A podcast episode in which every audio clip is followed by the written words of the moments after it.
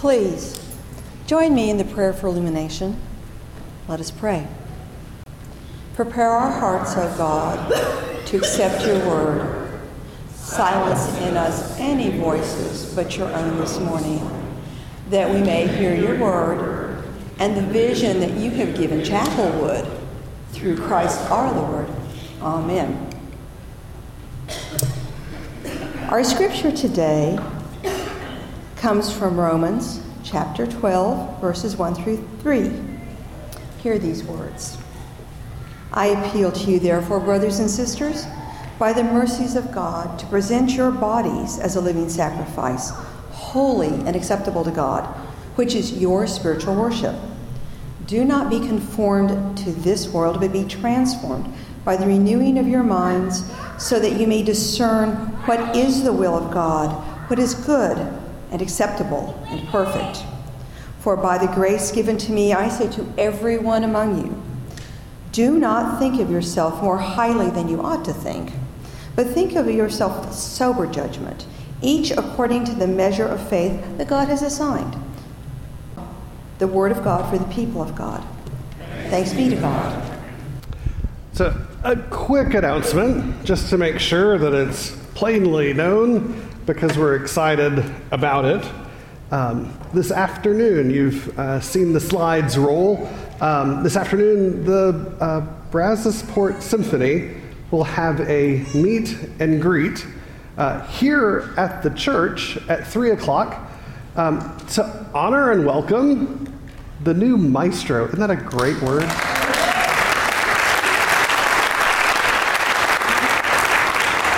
You must you must already know um, Brian Casey, and so um, we're really thankful uh, f- to be able to host. And I know um, uh, Barry and Andre Dunn have been working hard on this. Um, there'll be punch and cake, um, and I believe some comments from Maestro Casey um, uh, telling us a little bit about uh, kind of what his vision is for uh, the community symphony. Uh, and we're excited, um, thankful for you, um, and thankful to, for the opportunity to host. Uh, another just kind of quick comment. Um, I always find it interesting uh, how much church has changed, right? Um, uh, church has changed so much that I remember 20 years ago when I was an associate pastor, um, the required uh, dress was um, a tie and a coat. And when you were leading worship, you wore a robe, right? And I've um, often thought uh, over my six, almost seven years here, how much um, variety comes into play with what um, we wear up here in the chancel area. Um, and so this morning I found it quite um, humorous as I walked in in a suit and tie. I had a, a coat on. I have shed it because of the uh, uh, air conditioning. Um, and all the, you know, uh, the comments, you know, walk in the door and I get, is the bishop coming? And then, of course, after that, I get, Are you leaving? Sometimes with a little smile. I mean, I, I get it, right? Um, and then my responses are always encouraging, right? Sometimes it's um, laundry day, uh, right? uh, or maybe better, um, when you know the sermon's not going to go so well, you kind of gussy up other parts. I'm just kidding. I, I hate, you know, hate for you to wonder what the logic is in my choice of dress. I just woke up this morning and thought a suit sounded really good. So um, apparently I'm being punished for it because it's August. Um, so we start a series um, really focused on calling and vision. We really think as people head back to school that it's helpful to place that vision in front of us again, to kind of remind ourselves of the destination, of uh, what the map is calling us to go do. Uh, and so this week and next week we'll be just talking about that again. I, um, it, it's true to say that we have been walking out the vision of raising a generation in faith since August of 2014. Now, for some of you think, four years, preacher, don't you think you've worn that one out? Can we revision, right? I do think revision is coming uh, in our future, but I think it's wonderful today to kind of um, be inspired and to be refreshed in reminders about where we are. Uh, during these four years, Uh, we have learned about children and youth spiritual formation. We've evaluated our programs uh, and our ministries. We've connected this end of the building to that end of the building. You know what I'm saying, right? Um, the youth are no longer uh, cordoned off over there, but we've found ways to include them in so many aspects of what we do here in worship. Um, for the last two years, I've spent a week in July each year uh, working with uh, United Methodist students uh, in the Kansas annual conference. Uh, and I'm amazed every year I ask them, How many times have you led in worship? How many times have you read scripture? And these junior and senior uh, high school students all look at me as if I am speaking a foreign language. And I'm reminded, right? Uh, they, they often say, well, well, yeah, on Youth Sunday once a year. Or, or, well, yeah, I was up in the chancel area when I was confirmed. And I think, wow, what a blessing it is to make sure that we have space and opportunity for the youth and children to lead us in worship. Along the way, we have seen the average age of the staff here uh, get younger. We've seen the congregation get younger. We've seen a bridge built between the preschool and the sanctuary as we see um, that part of our ministry not as something else, but something included. Um, over the next two weeks, we're going to pay attention to what Paul has to say to the church in Rome, uh, chapter 12. I want to start, though, with a story a story about next steps. I was exhausted. I mean, I had sweat more than I thought a human person could sweat. I was north or south of Huntsville on the Lone Star Trail. I had been hiking with Michael and uh, Jimmy and Gary and Jeff. Uh, and though they were uh, wonderful former Marines or Eagle Sec, uh, Boy Scouts that were Eagle Scouts, um, I had been a Webelo for about three months just long enough to order the uniform, convince my mom to sew the patches on, and just long enough to get to that third or fourth meeting where they said, We're going to go camping. And I thought, Y'all are serious about this thing, aren't you?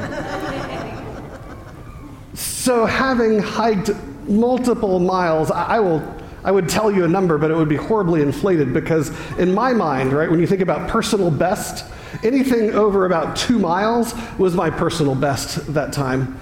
Uh, and so here we are, after having primitive camped two nights. We are on the last stretch until we get to the next rest opportunity, uh, where Michael had parked his truck and had water for us. It was important because there was no water uh, on the trail, and so we were carrying it all with us. We're about a mile from where the parking lot was, and um, I had forced the group to take now on my third break to catch my breath. I, they had pooled their water and given it to me, and I think I caught a look between Michael and Gary like, let's not kill the preacher. Jimmy sat down next to me and he says, You know, it's just a, a mile further. And I said, Yeah. He says, Are you feeling okay? Yeah. He's like, I really think you can do this. And I said, Oh, yeah, I think I can do it too. It's just putting one foot in front of the other. It's really powerful to take your next step. Paul had written to the church in Rome about their next step. You know, we don't know a whole lot about what was happening in the uh, church at Rome at that time, but we can read the letter and figure out really quickly that one of the problems that Rome had was uh, a lack of unity. They were arguing over who has and who doesn't have God's grace, who's forgiven and who's not. There were folk who had uh, moved to Rome who were um, Jews, uh, and they were claiming the faith for themselves. And there were Gentiles who had come to the faith. Uh, but did not have the heritage and history and ritual of uh, the Jews, and so uh, they were often ostracized. And so Paul goes to looking for a particular uh, way, a metaphor, if you will, to explain how important it is for us to be unified together. And so he searches around for a number of opportunities and falls on the idea of a body. That a body is a good metaphor for unity. That for the church in Rome, the body was a great example of what their next step would be. Now I wonder, how in the world did he come up with body? It's a strange idea. I wonder if uh, Paul, being a very learned man, if he was familiar at how fragile our bodies actually are. I wonder if he thought to himself, I am so lucky to be here, um, a, a grown man with a relationship with Jesus in good health. Maybe he knew that uh, in that um, early ancient Near Eastern culture of his day, that one out of four infants born would not make it to be a toddler.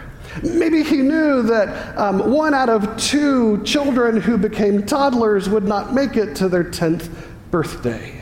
Maybe he knew how blessed and lucky he was. He might also have come to the realization that he hadn't lived his whole life in a city, but instead had traveled as a traveling preacher and um, uh, teacher of the law, because he knew that cities were a place that just kind of bred disease, and so he was able to get out in the outdoors. Maybe he realized that he was fortunate that he had not come under the care of a quack doctor, for there were lots of folk who thought they were healers but rarely pulled off the fruit of actual healing. You know, the body is a very fragile thing. I mean, we, we notice it in our own bodies as well, right? Uh, we notice that over time, the uh, glasses are not just for show, but they become necessary, right? Uh, we watch um, young, talented associate pastors climb on stools to teach what? the Wesleyan quadrilateral. That's right. I'm so glad you said that. Um, we are reminded of what we can and can't do as days go on. Our bodies are fragile. I think that fragility is an important part of why Paul chose the body as a metaphor. You know, if you think about it, you can take a break from school, you can take a break from work, you can go on vacation, you can do lots of things. You can even take a break from family, but you cannot take a break from your body. You, you cannot decide, I'm going to walk away and get a new one. But instead, we are ultimately tied to the body that we have. And if we somehow, in a sci fi way, could get rid of our body, we would find ourselves lifeless and unable to do anything. And so Paul uses this body image, and here we find in Romans 12, chapter uh, Romans chapter 12, verses 1 through 3, that Paul uses the body as a metaphor to allow him to at least talk about three vocabulary words.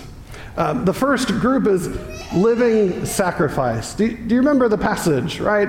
It was. Um, so he says, I, I appeal to you, therefore, brothers and sisters, by the mercies of God, to present your bodies as a living sacrifice, holy and acceptable to God, which is your spiritual act of worship. That's powerful. Living sacrifice. Living really gives that connotation that it's engaged, that it's growing, that it is active, that it is part of the world around it. It is, it is living, alive. I don't know about you, but sacrifice. Whew, really? Preacher going to talk about sacrifice today, right? Sounds like, oh no, I'm going to have to forego going out to eat one more night a week so that I can up my pledge, a real sacrifice, right? I mean, we, we get frustrated. Sacrifices usually cause us pain and uh, Im- impose on our lives, and, and we're just really not connected with that idea of suffering at the moment. Sacrifice is hard. But if you put the two words together, living sacrifice, something that has um, uh, engages in the world, that makes the world a, a different place, that brings the world alive. Now, when we think about sacrifice, um, sacrifice, in Paul's words, is a gift given to God. A gift given to God based upon the relationship that we have with God. Think about the gifts that you've given to people based upon the relationship that you have with them. I think back to uh, um, a few grandparents that I knew that chose to limit their retirement travel so that they might um, store up in a fund college education for their grandkids. What a sacrifice given based upon relationship. You know, I've uh, often heard and experienced folk who, uh, young in marriage before kids, will work two jobs uh, just to get out of debt, just to get in a house, just to provide a firm foundation for the kids that are to come. A sacrifice, a gift given in response to relationship. You can think about that. I mean, that's the, that's the kind of sacrifice we want to give, right? To have an outcome, to make a difference in the world, so much different than when the preacher stands up at the beginning of the stewardship campaign and says, it's going to be a sacrifice this year, right? We begin to see the value and power of what it means to commit and sacrifice for an outcome that we know will make the world a better place. And of course, if we say dead sacrifice, that just doesn't make sense. It's like I've gone into you know horror movie mode. Uh, who wants to think about that? I also want to say that uh, preachers, have said, preachers have said forever that living sacrifices are the hardest kind because they crawl off the altar. It's very true, right? We tend to be overwhelmed and distracted with so many things that have to be done that sometimes we get distracted from our sacrifice because, well, we crawl off the altar, we chase a rabbit, we go after a shiny object. I also like that Paul talks about spiritual worship. It seems like he is wasting some words here. I thought all worship was spiritual. He talks about spiritual worship and, and this idea of continuous prayer and the idea of being a part of God's family all the time. I thought worship, humorously said, was just what happens inside, well, I would say these four walls, but apparently there's many more walls than that. I'm not going to count them right now. I mean, is spiritual worship, isn't it just what we do in this place and at this time? It doesn't have an effect on anything else that we do until we realize that that that act of spiritual worship, that willingness to be transformed, to not conform to this life, but to be transformed by the renewing of our minds, begins to make us think that the time that we spend here is not isolated, but maybe even an orientation for what's to come. Some of you have been to meet the teacher. Some of you will come to meet the maestro. Uh, some of you have been to boot camp or fish camp. You have been getting ready for what's to come. What if what we do between 11 and 12:15 every Sunday is an opportunity to be oriented for what's to come? That we get clear on what we're going to do together. We're going to take our next step and represent Jesus in the world around us. I also find it really interesting this whole do not be conformed to the world, but transformed by the Spirit. Some of you are thinking, oh, look, the pastor's going to talk about vision. This is what you do when you've read the corporate business book, right? Must be Malcolm Gladwell, maybe, that he's plugging into. You're supposed to talk about vision. It's important for institutional viability. I need to say that church was never meant to be an organization that lived on far after the movement and the vision is dead. That institutional viability, sure, it's important, but what's far more important in a group that's trying to take their next step, that's trying to be the hands and feet of Jesus, to raise a generation in faith uh, in the shadow of the cross and in light of the gospel, is inspirational viability. It's really not about the institution surviving, it's about us being inspired Take that word inspired. It could be um, inspirited, right?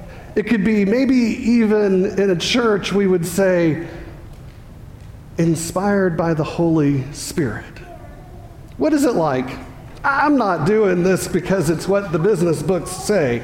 I'm doing this because I'm hoping that together we might be transformed, that we might not conform to how things always have been, but be open to what God is doing among us.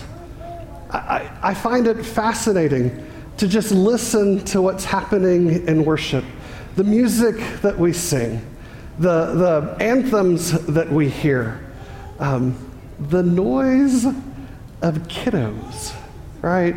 I know it's different. I'm ADHD before ADHD was cool, and I get distracted. But always remember the, sign, the sound of a child, sound of growth in a church. What is it like to take our next steps? We might have to sacrifice the cool and calm and um, quiet in worship, but we gain such a great treasure. We get to raise a generation in faith. So, having been around here for about six years, maybe you've noticed that I tend to have a format to my sermons. Usually, as we get to the end, there's this nice hallmark story. It's kind of cute and quaint, and you know, kind of if you, you got you know a sweet tooth that'll make your sweet sweet tooth hurt, you know, but it puts a bow on it. So, what would be an inspiring story? What would be a story that reminds us of the power of sacrifice or reminds us of the payoff that comes when we do commit and sacrifice? What would be a story that might inspire? I wonder if it's a story of three older gentlemen who are inspired by the enthusiasm of a young single youth pastor. And they commit to sacrificing their Wednesday nights to be at first warm bodies, but later spiritual friends to youth and young adults because they believe that the future of raising a generation in faith will not come without some sacrifice. Maybe it's the story of a junior high girls' small group Bible study that was led by a quiet, well intended, introverted youth pastor who became an associate pastor. Now, what's hard is that people grow, right? Junior high girls become senior high girls, and senior high girls become college students and young women. And when that happens, they move away. But maybe the inspiring story is when one of them comes back during fall break, freshman year, and tells a wonderful story about how she found her church and how she attends regularly and how she is active in what they're doing. You and I both know that the statistics say that if a kid's going to fall away from faith, it's going to happen in college. Maybe it's an inspiring story that one comes back and tells us that she got it. Maybe it's a story of a new associate pastor and his willingness to jump with both feet into a new place to offer a Bible study to parents of young children. He even takes a horrible suggestion from his senior pastor uh, to read a book called Parenting in the Pew. Um, but despite, despite all of that, gathers around him six different families and they become a Sunday school class. And out of that intentional study and community minded fellowship comes not just a children's director, but a preschool director and even one of them elected to city council. Maybe those are inspiring stories. Maybe those are the kind of sacrifices and commitments that make a difference in raising a generation in faith. I wonder what's your next step. I have to say, when I see staff who used to be here and have moved on, we giggle because it never fails. We will say, Well, that's my next step. And then we chuckle because we know this place gave us that language. What's amazing is your next step will be the inspiring story to someone who's watching you. And so I wonder, how might we take a next step together? Unified as a body, not doing it alone but seeking to glorify God in all that we do. When we do that, our simple acts of faithfulness and sacrifice will be the inspiration for years to come. In the name of the Father, the Son, and the Holy Spirit, amen.